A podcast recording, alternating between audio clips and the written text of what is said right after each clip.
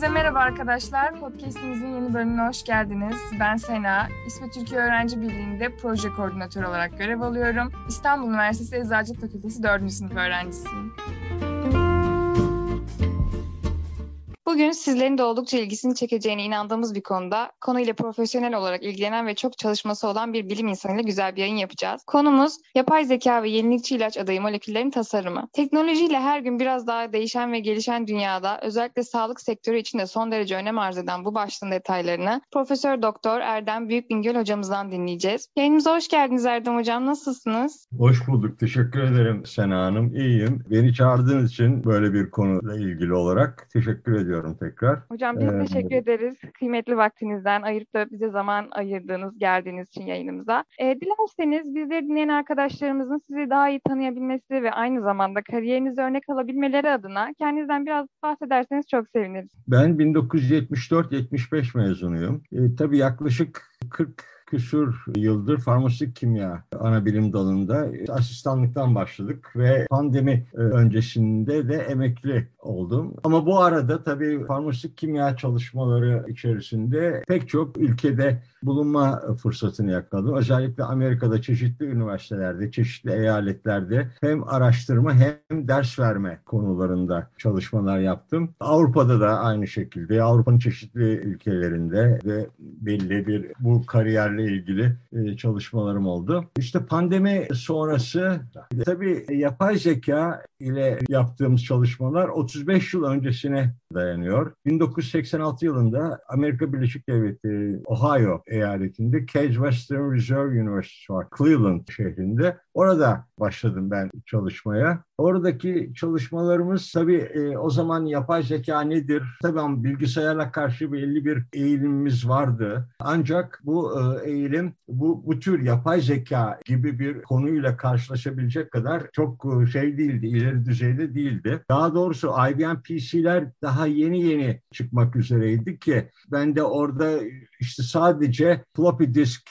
dediğimiz bir diskle çalışan bir IBM PC e, alabilmiştim. Küçük bir ekranı da vardı. Ama orada laboratuvarda çalıştığımız bilgisayarlar mainframe bilgisayarlardı. Böyle manyetik tape'le çalışan bilgisayarlardı ve Unix sistemiyle. Şimdi belki biliyorsunuz Linux diye bir sistem var. Hatta bunun çok farklı boyutlardaki programları da var. Fakat o Unix sistemiydi. Yani Linux'in çok daha ağır ve e, tamamen ekranda satır ile kodlara kodlanarak yapılan çalışmalardı.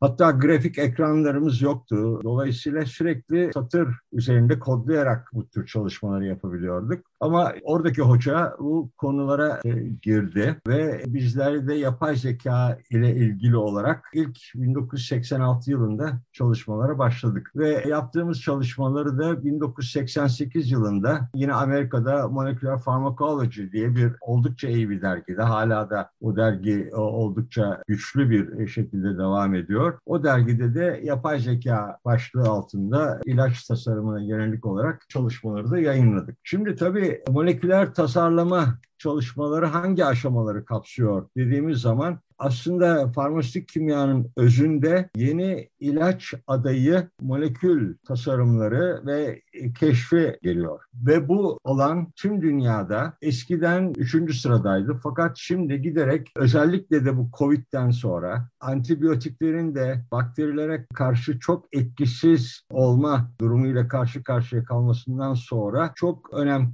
kazandı. Ve tabii dünya ilaç piyasasının kapasitesi aşağı yukarı 2 trilyon Amerika e, Birleşik Devletleri doları hatta belki daha da fazla. Dolayısıyla eskiden bir numaralı endüstri e, alanı savunma ve silah sanayiydi. Şimdi e, ilaç sanayi ise bunu almış silah sanayinden önce almış durumda ve dolayısıyla da giderek de önemi de çok da artıyor. Tabii biz hep şunu söylüyoruz hem derslerimizde söylüyoruz hem de işte bu tür konuşmalarımızda söylüyoruz. Bizler organik yaratıklarız. Yani e, saçımızdan tutun. Bunu yıllardır ben e, derslerde anlattım, konferanslarda söyledim. İşte bir saçımız bir protein biliyorsunuz en basit. Dolayısıyla Bu vücudumuza giren her molekül ister işte gıdalardan olsun, ister ilaçlardan olsun, ister havadan olsun e, mutlaka ve mutlaka bir takım organik komponentleri geçiyor ve organik komponentlerle etkileşiyor. Yani hücre içerisine girdiği zaman bir proteinle etkileşmesi söz konusu olabiliyor. Ve bu proteini ya bloke ediyor, inhibe ediyor ya da e, uyarıyor ve bu şekilde de biyolojik aktivitelerini oluşturuyor. Bir ilacın tamam ben bu proteini hedefledim, bu proteine yönelik bir molekül tasarlayayım, onları sentez edeyim, analizlerini yapalım, kullarını aydınlatalım, saflaştıralım, ondan sonra bunları belli bir biyolojik sistemlerde önce laboratuvarda sonra hayvanlar üzerinde deneyelim. O sonuçlara göre kendimize yeni bir yol çizelim gibi düşüncelerle baktığımız zaman yani en az 3 sene bu ön çalışmaların olabildiğini görebiliyoruz. Tabii ondan sonra da bu çalışmalar işte bu preklinik toksite çalışmaları, işte hayvanlarda ileri toksite e, çalışmaları ve daha sonra da işte eğer mümkün olabilecek bir organizasyon içerisinde olunabilirse faz çalışmalarına geçilebiliyor. Tabii yapay zeka özellikle bu aşamaların her her düzeyinde kullanılabilecek bir niteliğe sahip. Şimdi biz tabii 35 yıl önce bu tür çalışmalara başladığımız zaman bu kadar ileri düzeyde bir belli bir ilaç keşfine yönelik bir duruma gelebileceğini çok düşünmemiştim aslında. Çünkü e, yaptığımız çalışmalar, kod çalışmaları, kod yazma çalışmaları son derece e, şimdiki düşüncemize göre çok ilkel bir şekildeydi. Ama ona rağmen de oldukça gelişme sağladığımızı ya da o gelişmeye yardımcı olabildiğimizi düşünüyorum. Burada ben bir kısa araya girsem e, çok güzel bir giriş oldu. Yani sağlam ve hızlı bir giriş oldu. Benim sorularımdan bir tanesi de şuydu aslında. Sağlıkta ve özellikle ilaç geliştirme çalışmalarında yapay zeka algoritmaları nasıl kullanılmaya başlandı ilk etapta ve yapay zeka programları ile neler araştırılabilmekteydi? Yani o ilk başlangıç zamanında. O zaman işte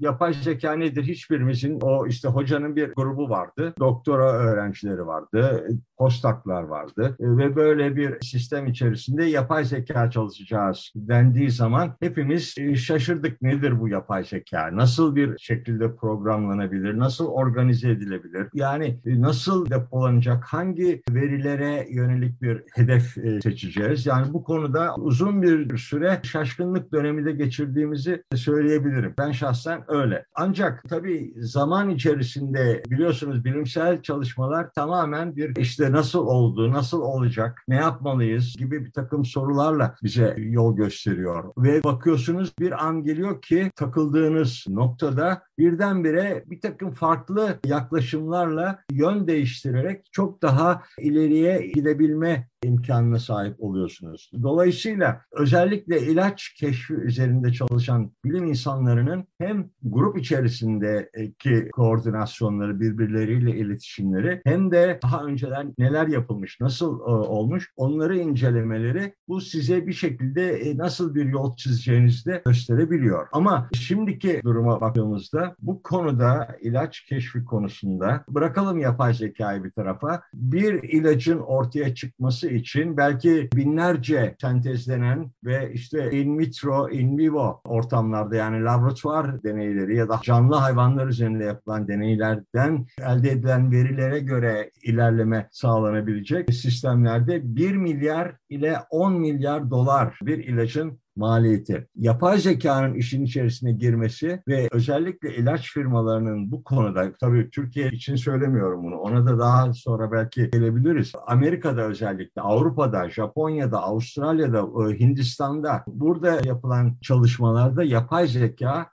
artık her e, ilaç tasarımı aşamalarının her düzeyinde yararlanabilecek duruma geldi. Tabii burada teknolojinin yalnızca ilerlemesi değil, bu programlama dillerinin de son derece kullanılabilir, basit bir şekilde organize edilmesi de buna büyük destek oluyor. E, teşekkür ederim hocam. Yani aslında e, hem geçmişle hem de şu anki durumla güzel bir karşılaştırma olmuş oldu. Yani geçmiş zamanda andığım kadarıyla Zaten bahsettiğiniz yıllarda o 1986'da çalışmanız dergide yayınlandığı zamanlarda da e, anladığım kadarıyla e, Türkiye için çok yeniymiş bu yapay zeka ile ilaç e, modellemelerinin yapılması, yeni moleküllerin tasarlanması ve e, o zamandan itibaren çalışa çalışa yani biraz da birim kimsel olarak ilerleyerek ilk başta veriler yok ama sonrasında çalışmalarla e, artan şekilde bilgiler yeni çır açılmış yani Türkiye adına da bunu söyleyebilirim. E, tabii daha çok Avrupa, Amerika için ama şöyle bir soruyla devam etmek istiyorum.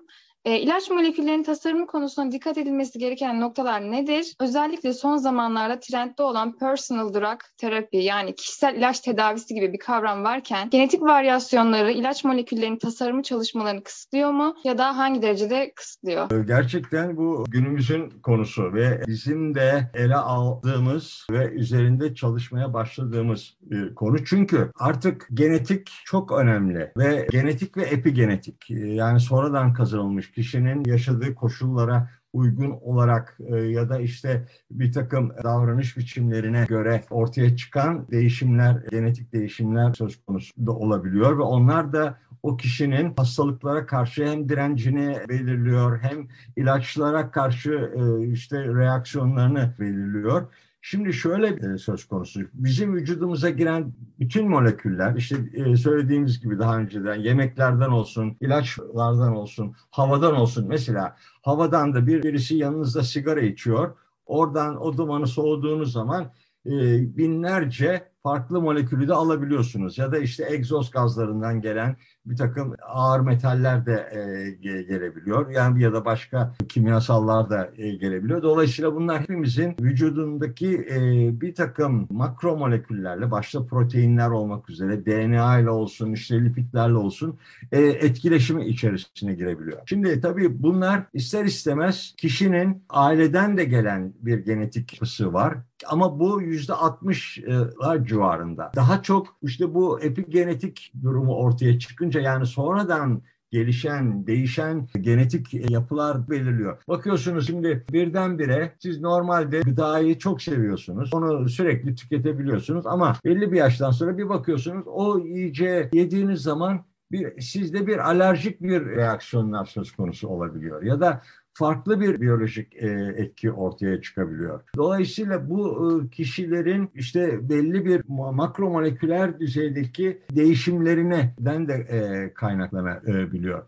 Yani bu konu kişiye özel ilaç tedavisi konusu özellikle yapay zeka çalışmalarının şu anda odağında olan bir konu. Çünkü e, biz yapay zeka algoritmalarını kullanırken e, biliyoruz ki işte makine öğrenmesi yani bir takım verilerden hareketle o makineye yüklüyoruz biz ve makine bunu e, bir algoritmik düzeyde öğreniyor. Daha sonra e, biz bu makineye öğrettiğimiz verileri valide ettikten sonra hiç e, bugüne kadar bilinmeyen bir e, veriyi verdiğimizde makine bunu belli matematiksel modellerle tahmin etmeye çalışıyor ya da o verinin nasıl kullanılabileceğini bize söylemeye çalışıyor. Yani bize bir şekilde anlatmaya çalışıyor ki biz oradan hareketle de kendimizi o tür verilerin manipülasyonuna daha bilinçli bir şekilde yöneltebiliyoruz. Bunu biz kendi şu andaki işte geleneksel anlayışımızla ancak belli bir düzeyde ele al, alabiliyoruz. Yani bir e, ligantı, e, bir molekülü çizebiliyoruz ekranda, tanımlayabiliyoruz. Onun bir proteinle nasıl etkileşebileceğini görebiliyoruz. Hatta bir işte docking dediğimiz e, sistemler kullanılabiliyor ya da daha da ilerisi moleküler dinamik dediğimiz sistemler kullanılıyor. Yani fizyolojik ortamı e, simüle edebilen bir sistemleri de kullanılabiliyoruz. Tabii bu o, o zamanla e, bu zaman arasında çok büyük bir fark var ki o nedenle de bizim 86 yılındaki çalışmalarımız son derece ilkel e, oldu bugüne göre. Ama o zaman için bir başlangıçtı ve ben şunu da inanıyorum ya da tahmin ediyorum daha doğrusu bir e, işte Türk olarak, Türk insanı olarak böyle bir çalışmanın yapmış olmak, 1986'da başlamış olmak ve böylece bir 88'de de bunu yayınlayarak bir e, somut bir adım atmış olmak ilaç e, konusunda özellikle ilaç tasarım konusunda o güne kadar bir şey görmedim. Hatta ve hatta öyle ki 2004 yılında Türkiye'ye döndüğümüzde bir, bir dönüşümüzde bunu nasıl devam ettirebiliriz diye düşünüyordum. 2004 yılı ki çok e, da uzak bir e, yıl değil ve birçok mühendisle, bilgisayar mühendisiyle bu konuda hatta çalışma yapan bilgisayar mühendisleriyle de konuştum ama onlar da dediler ki hiç bizim böyle bir e, niyetimiz olamaz. Yani böyle bir konuda bu, bu bize saçma geliyor. Bir bilgisayar mühendisliğinin amacı kendi alanında daha çok çalışma yapmaktı. Program geliştirmek, işte donanım düzenlemelerini yapmak falan gibi bir takım alanlar vardı. Yani ilaçla ya da sağlık sektörüyle ilgili en ufak bir desteklerini göremedim ben de defalarca birçok e, üniversitede. Ama daha sonra işte bir ODTÜ e, bilgisayar mühendisliğinde bana bir hocayı önerdiler ve onunla gittim konuştum. Ferda Hoca diye bir hocaydı. Doçentti o zaman da. Doktorasını Amerika'da yapmış bir e, arkadaştı. O da dedi ki hocam dedi yani e, ben de bu konuda bu e, sağlık konusunda, ilaç konusunda hiçbir şey bilmiyorum. Yani biz bizler daha çok e, işin mühendislik tarafında bulunuyoruz ama isterseniz dedi öğrencimizin bir yüksek lisans dahil edelim siz sizle çalışsınlar. Ondan sonra bakalım nereye gideceğiz? Yani e, nasıl bir sonuç olacak bilemiyoruz dediler. E, bu alanda hiç böyle bir e, çalışma yok şimdiye kadar. E, ben de tamam e, dedim. O önce bir benim yazdığım e, bir takım algoritmalarla o, o da işte tabii e, zaten bu onun şeyi e, eğitimini aldığı bir konu. O, o tür şeyleri son derece ileri götürecek e, bir takım yöntemler de e, geliştirdi ve onları da biz uygulamaya başladık. O ve tabii o zaman da o zamanlarda bir e, işte bu docking sistemleri çıktı. İşte daha sonra moleküler dinamik sistemleri çıktı. Yani fizyolojik ortamda e, gerçek zaman, real time processing dediğimiz zamanda yani bir molekül vücuda girdiği zaman bir hücre içerisinde bir proteine hedeflediği zaman hem molekülde hem de protein yapısında bir e, konformasyonel değişimler söz konusu ol, olabiliyor. Yani o çünkü proteinin bağlanma yöresine çok e, iyi bağlanabilmek için protein de kendi konformasyon olarak molekülde bir değişiklik oluşturuyor. Molekül de aynı şekilde yani ligand da aynı şekilde ve arada bir transition state, bir geçiş oluyor ki hatta bu e, işte ligand protein etkileşmelerinde en önemli bana göre en önemli e, yaklaşımlardan bir tanesi. Bunu tahmin etmek. Bunun nasıl olabileceğini yani bir proteinde flip flop olayları e, söz konusu. Bunu bunları tahmin edebilmek konusunda özellikle yapay zekanın bundan sonraki gelişimi çok önem kazanacak. Tabii bunu niye söylüyoruz bu tür e, yaklaşımları? Hem e, geçmişten bugüne kadar neler e, yaşandı onları bir e, kısaca özetliyoruz. Hem de bundan sonra kişiye özel bir ilaç molekülü tasarlamak söz konusu olduğu için genetik yapıları farklı. Örneğin Anadolu'da akraba evliliklerinden kaynaklanan o kadar genetik mutasyonlar söz konusu ki yani bu nedenle e, belli bir hastalıkta da biz biliyoruz ki bir protein çok fazla artıyor ya da bir proteinin hiç e, sessiz kaldığı bir durumda birdenbire o protein aktif hale geliyor ve o, o molekülü, e, o şeyi, yapıyı, organı, e, dokuyu kanser hücresine de dönüştürebiliyor ya da farklı bir hastalıklar da ortaya çıkabiliyor.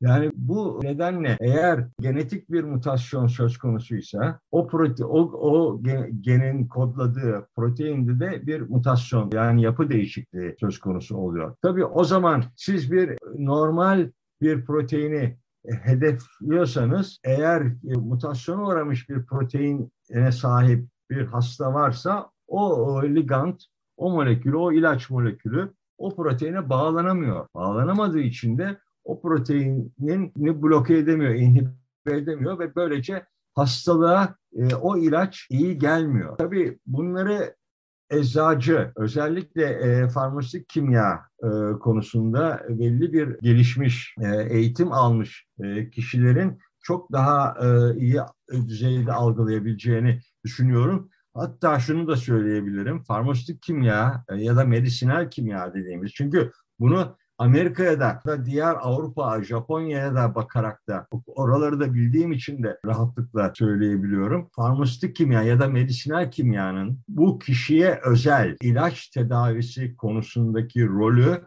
ve önemi giderek de çok çok artıyor ve e, ortaya e, çıkmış vaziyette ve e, çünkü siz bir ilacı tasarlıyorsunuz. O ilacı tasarladığınız zaman o, o kişinin protein yapısındaki mutasyona göre tasarlama yapmanız gerekiyor. Basit bir örnekle de söyleyebilirim. Bir e, hasta var, tansiyon hastası, yüksek tansiyona sahip. İşte doktora gidiyor. Doktor diyor ki işte şu ilacı kullan diyor. Tamam al, alıyor kullanıyor ama hiç e, tansiyonda bir regüle olmuyor. Önce bir çeyrekle başlıyor. İşte az bir dozla başlıyor. Sonra yarım tablet alıyor. Sonra işte tam tablet, sonra iki tablet ama 6 ay bunu kullanıyor. Hiçbir tansiyonda düzelme yok. Regüle olmuyor tansiyon. Tekrar doktora gidiyor. Doktor bey diyor sizin verdiğiniz ilacı şunu kullandım 6 ay hiç düzelme olmadı tansiyonumda diyor. Ha öyle mi diyor doktor? O zaman onu bırak diyor sana şunu yazayım diyor. Yani şimdi biliyorsunuz sizler de farmasik kimyayı görüyorsunuz, farmakolojiyi görüyorsunuz, biyokimyayı görüyorsunuz. Birçok konuda farklı mekanizmalar var. A hastasının tansiyonu farklı bir mekanizma, B hastasının tansiyonu farklı bir mekanizma. Aynı şekilde diğer hastalıklar için de biz bu sistemi gösterebiliriz,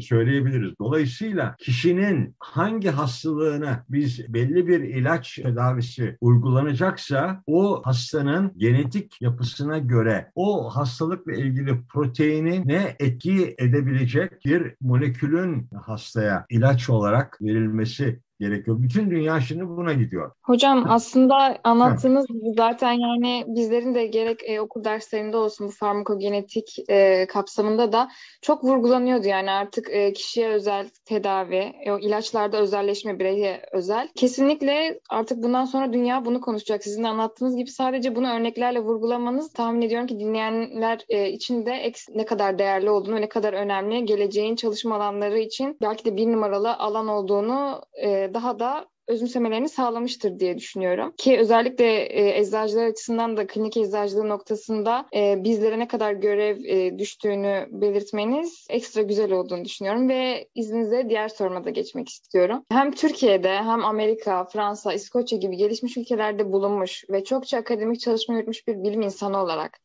İlaç adayı moleküllerin keşfedilmesi ya da tasarlanması sürecinde yapay zekadan yararlanma durumu Avrupa ve Amerika'ya kıyasla Türkiye'de hangi seviyede? Gelişmiş ülkelerin bu konuda öne çıkmalarını sağlayan, bizde ise eksik olan faktör ya da bakış açıları neler? Bakın şimdi tabii bunları ben yine de yaşadıklarımla da anlatmak istiyorum. Şimdi 86 yılında işte bu konularda başladığımız zaman çalışmaya yani biz de tabii ne yaptığımızı tam kestiremiyorduk. Öyle bir ruh hali içerisindeydik. Yalnızca ben değil işte diğer Amerikalı çalışan, doktor yapan ya da postak yapan arkadaşlar da dahil. Şimdi oradaki sistemde bile bu yapay zekanın nasıl bir şekilde bu e, ilaç keşfine uyarlanabileceği tartışmaları söz konusuydu. Ben işte 2004'te döndüğüm zaman Türkiye'ye bu konuları konuştuğumuzda bırakın bilgisayar mühendislerini, işte bırakın oradaki birçok bilgisayar mühendisliğini çeşitli üniversitelerde, İstanbul'da dahil buna, işte Ankara'da daha çok, işte ODTÜ'de başka hocalar filan da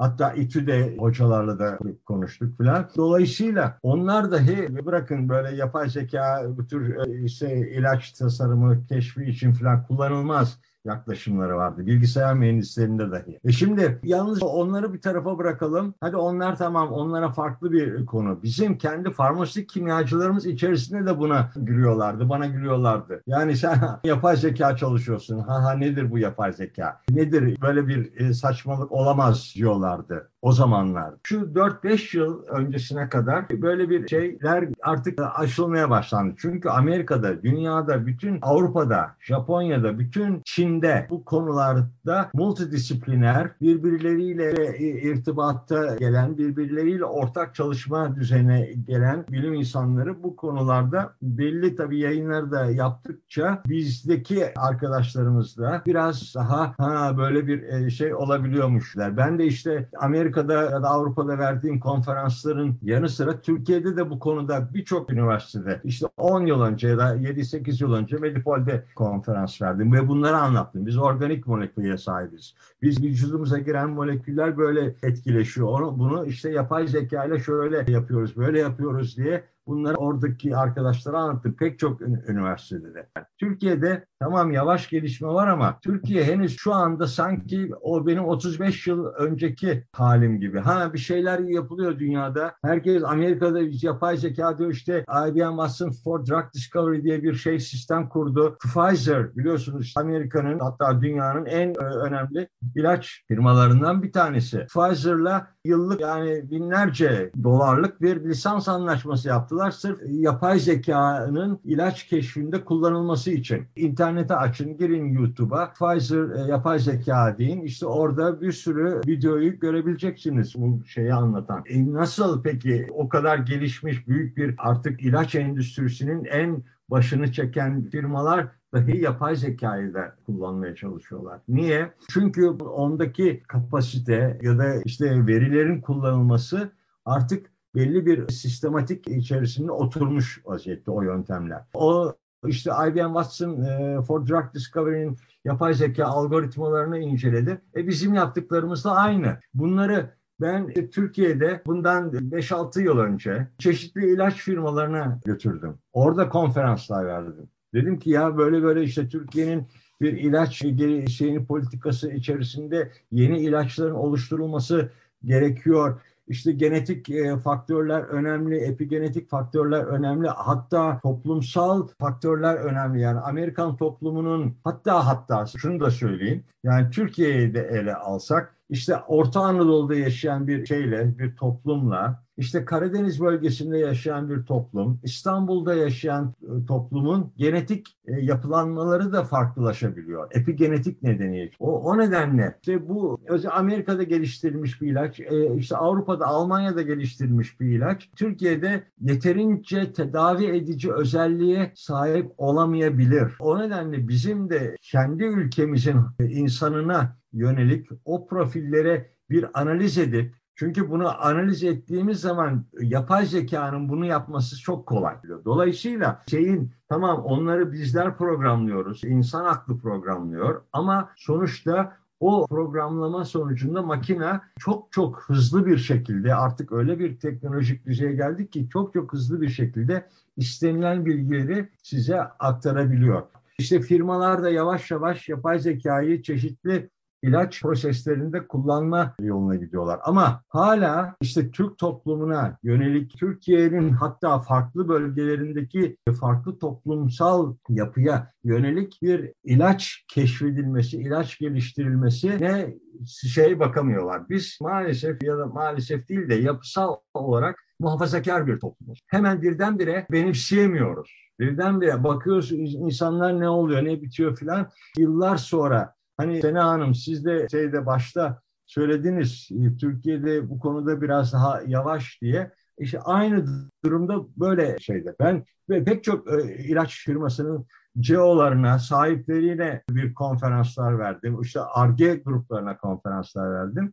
Yani böyle hep e, şeyle baktılar. Sonunda şunu dedim. Sayın ilaç firması sahibi işte CEO'su eğer benim bu anlattığım size bilgileri bir Amerikalı gelip size anlatsa aa ne müthiş şeyler yapıyor işte Amerika teknolojik olarak gelişmiş bilmem işte şey önder bilmem o işte ilaç keşfi müthiş filan dersiniz ve hadi hemen bir işte ortak bir yabancılarla ortak bir e, çalışma yapalım dersiniz dedim. Bu, bu bana böyle baktılar. Evet haklısınız hocam dediler. Yani e, dolayısıyla yani biz niye yapamıyoruz? Biz illaki birisi gelip de yurt dışından Amerika'dan bize anlatınca o şimdi tabii ilaç firmalarında Türkiye'deki ilaç firmalarının birçoğunda ben bunları anlatmaya çalıştım. Ve dediler ki bana işte ne kısa zamanda ne karımız olabilir? Türkiye'de ilaç geliştirilemez. Bütün e, şeylerinden bir tanesi. Bu yıllardır böyle devam ediyor. Ama Amerikalı geliştiriyorsa sizde bir dolara geliştiriyor, yüz dolara satıyor. Ondan sonra işte o kadar şey oluyor, şu oluyor, bu oluyor. İşe yarıyor, yaramıyor ama e, sonuçta işte bizim firmalar da bu konuda bir şeye elini taşın altına koymak istemiyorlar. Şimdi tabii yapay zekanın girmesi işin içerisine özellikle bakın Amerika'da olsun hep yine Amerika'yı örnek veriyoruz ama oradaki uzun yıllar yaşayıp orada belli bir sistemi özümsedikten sonra Avrupa'da da e, öyle. Mesela hatta ders e, Amerikalı öğrencilere işte sizlere ders anlatır gibi ders veriyorduk. Oradaki öğrenci yapısını da biliyoruz. Adam 130 bin dolar para ödüyor eczacılığa ki eczacılık ilk üç e, meslek tercih edilen ilk üç meslek arasında ödüyor. Ondan sonra da şey gibi çalışıyor. Yani o kadar şey çalışıyor ki kimse de demiyor ki ya ben para ödüyorum beni geçirin diye bir şeyleri de yok. Yaklaşımları da yok. Dolayısıyla o Amerikalı bir öğrenciyle Türk öğrencileri karşılaştırma şeyimiz de var. İşte durumu da söz konusu ve ben hep söylüyorum, bütün yıllardır da söylüyorum. Türk öğrencileri çok daha zeki, çok daha e, bir konuyu algılayabilecek deneye sahip. Ama işte bu konularda maalesef biraz daha şey davranıyoruz, aceleci davranıyoruz ya da işte birdenbire hemen mezun olalım şey yapalım öğrenmeden ya da işte onu nasıl kullanılacağını düşünmeden not alarak e, geçelim şeyine giriyoruz. Yoksa öğrencilerimize hep şunu söyledik de hala da söylüyoruz. Ya bir ders var, bu dersi sevebilirsiniz, hocayı sevebilirsiniz, sevmeyebilirsiniz, o ayrı mesele. Ama madem bu ders var, o dersin de belli bir kuralı var. O kurala göre ne yapılması gerektiğini ve uygulayacaksınız. Artı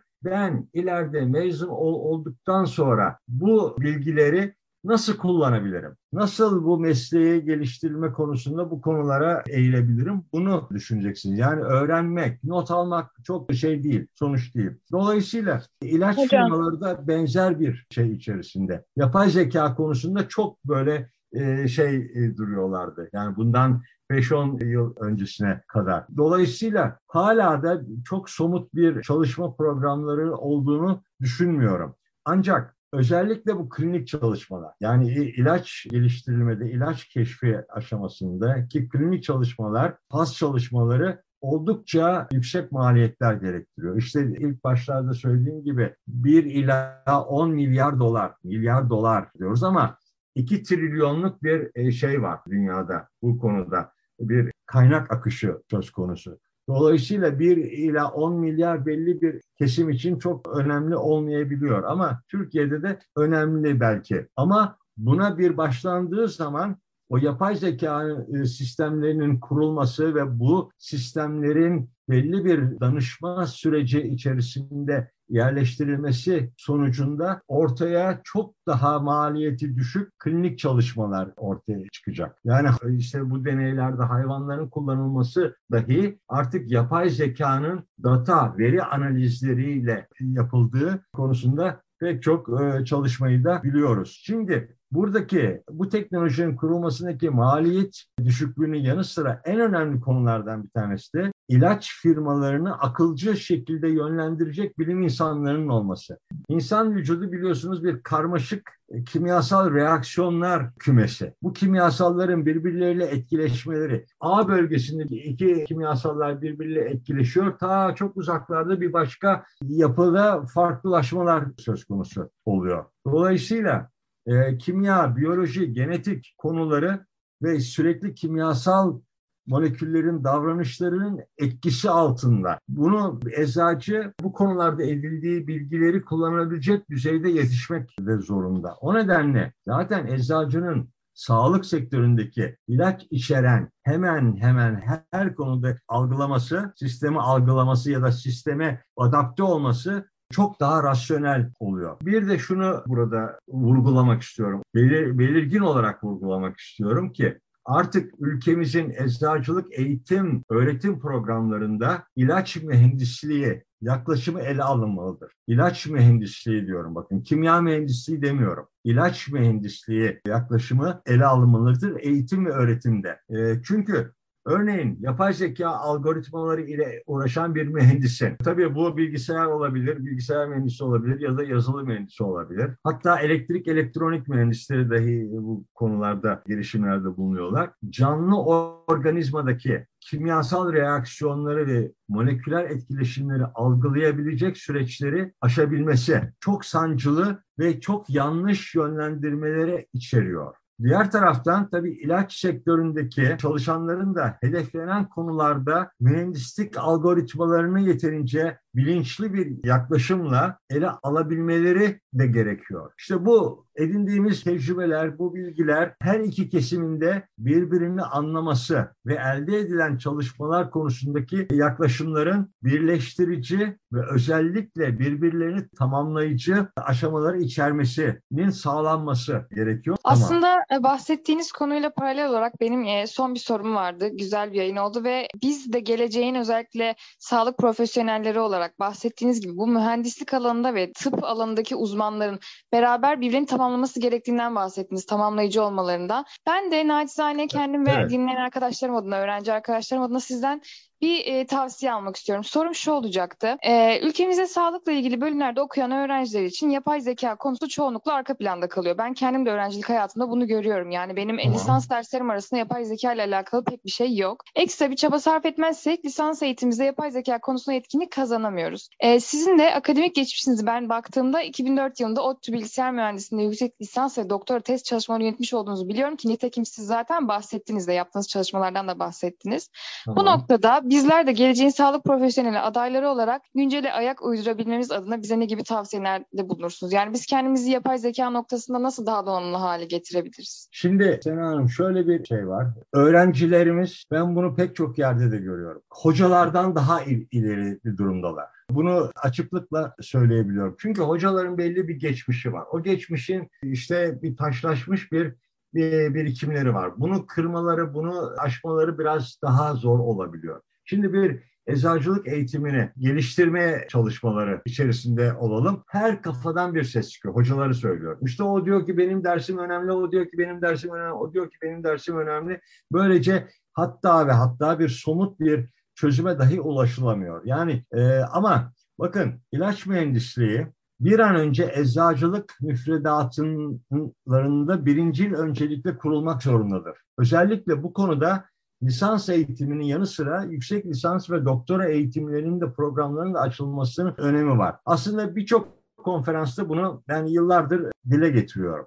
Hatta bana sorulan sorulardan bir tanesi şu. Diyorlar ki ya bırak lisans müfredatında yer almasını. Önce bir yüksek lisans müfredatında bunu bir işte e, ileri düzey bir çalışma şeklinde koyabilir miyiz? Ya da işte yüksek lisans ya da doktora. Ondan sonra bakarız işte bir takım şeyler yayınlar çıkıyorsa şu oluyorsa bu oluyorsa e, onu da sonradan e, düşünürüz diyorlar. Hayır ben de diyorum ki hayır sakın buna kesinlikle karşı çıkıyorum. Ve şunu da e, belirtiyorum. Bugüne kadar eczacılıkta bulunan, müfredatında bulunan bir dersin, örneğin farmasötik kimyanın, bu müfredat içerisinde yer almasında önce yüksek lisans ve doktora mı kuruldu da ondan sonra mı lisansa geçti? Hayır. Önce lisans içinde bu dersin gerekliliği öngörülmüş madem kurulmuş ve hala da devam ediyor. İşte medisinal kimya olarak da Amerika'da şurada burada biliniyor. Daha sonra ileri düzeylerde çalışma için belirli koşullara bağlı olarak yüksek lisans ve doktora programlarını da geçilmiş. Hatta ayrı ayrı yüksek lisans ve e, doktora programları da söz konusu. Şimdi dolayısıyla gelişen teknolojideki süreçleri mesleğimize ve mesleğimizin adaylarını aktarmak zorundayız. E, daha doğru daha önce de hatta ben eczacılık fakültelerindeki öğrencilere de teşekkür etmek istiyorum.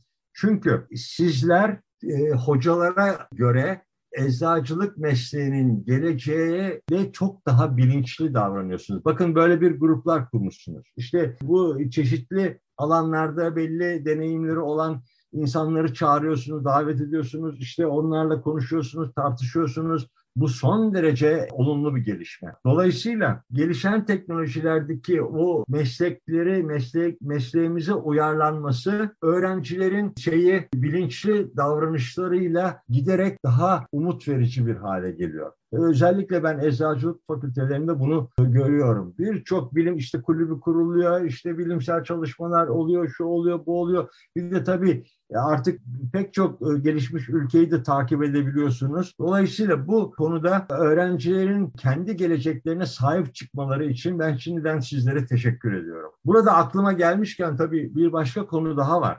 Özellikle eczacılık öğrencileri mezun olabilmeleri için çeşitli projeler yapıyorlar. E, sizler de başla e, yapacaksınız dördüncü sınıfta başlayacaksınız. Bu mezuniyet projelerinde mümkün olabildiğince uluslararası bilim literatürünü ve yara alabilecek düzeyde çalışmalar yapmanızı ben öneriyorum. Yani bir yaptığınız bir proje işte onu yaptınız ciddettiniz belli kurallara göre ondan sonra o e, şeyler projeler raflara kalkıyor. Halbuki onu o çalışmayı öyle bir çalışma yapacaksınız ki onu işte bir uluslararası bir düzeyde bir e, şey haline getireceksiniz. Dolayısıyla ben şunu e, size tavsiye ediyorum öğrencilere.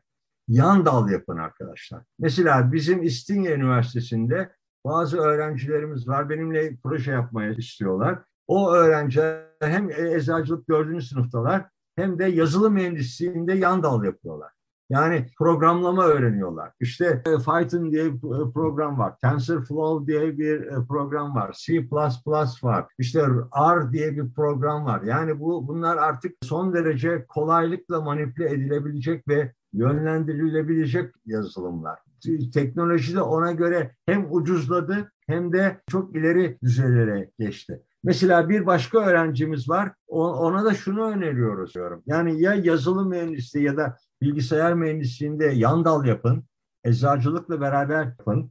Ondan sonra ya da moleküler biyoloji ve genetikte yapın. Dolayısıyla bu ikisini aynı anda yoğurduğunuz zaman işte şimdiki yaşanan sıkıntılar yani şimdi o arkadaşlarımız işte İmge diye bir arkadaşımız var. Çok da başarılı ve hem eczacılıkta dördüncü sınıfta hem de yazılım mühendisliğinde dördüncü sınıfta. Dolayısıyla o mühendislik kısmını da öğreniyor eczacılık kısmını da öğreniyor ve bunların ikisini kendi içerisinde harmanlayabiliyor. Dolayısıyla bir eczacılık ve genetik mühendisliği de yan dal yapmış, çat çat deniyor galiba, yan dal yapmış. Bir de eczacılık ve e, yazılım mühendisliğine yan dal yapmış iki kişinin bir araya gelmesi ne demek biliyor musunuz? Türkiye'nin e, deki eczacılık mesleğinin birdenbire fırlaması demek. Onun için siz de arkadaşlarınıza ya da işte kendiniz içinde özellikle yeni başlayan yani birinci sınıftan itibaren başlayabilecek arkadaşlara bu tür önerilerde bulundurun. Siz de